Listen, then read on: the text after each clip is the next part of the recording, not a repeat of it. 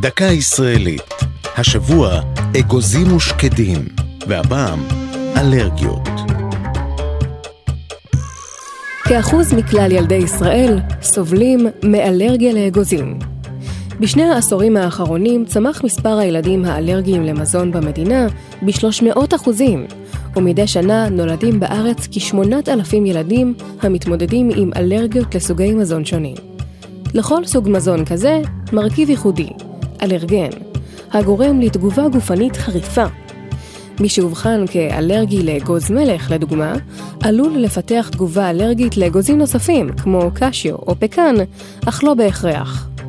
יש יחידי סגולה אשר יאובחנו כאלרגיים לעוד כמה מזונות, דוגמת בוטנים או שקדים, המכילים אלרגן אחר.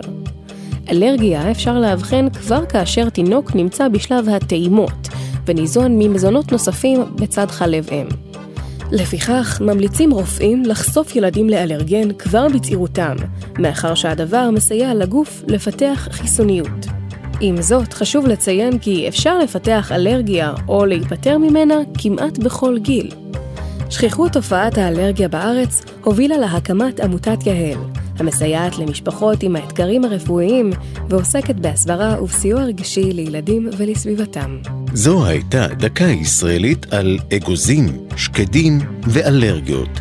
כתבה יעל צ'חנובר, ייעוץ הדוקטור מונה קידון, מפיקה אור זועי סולומוני.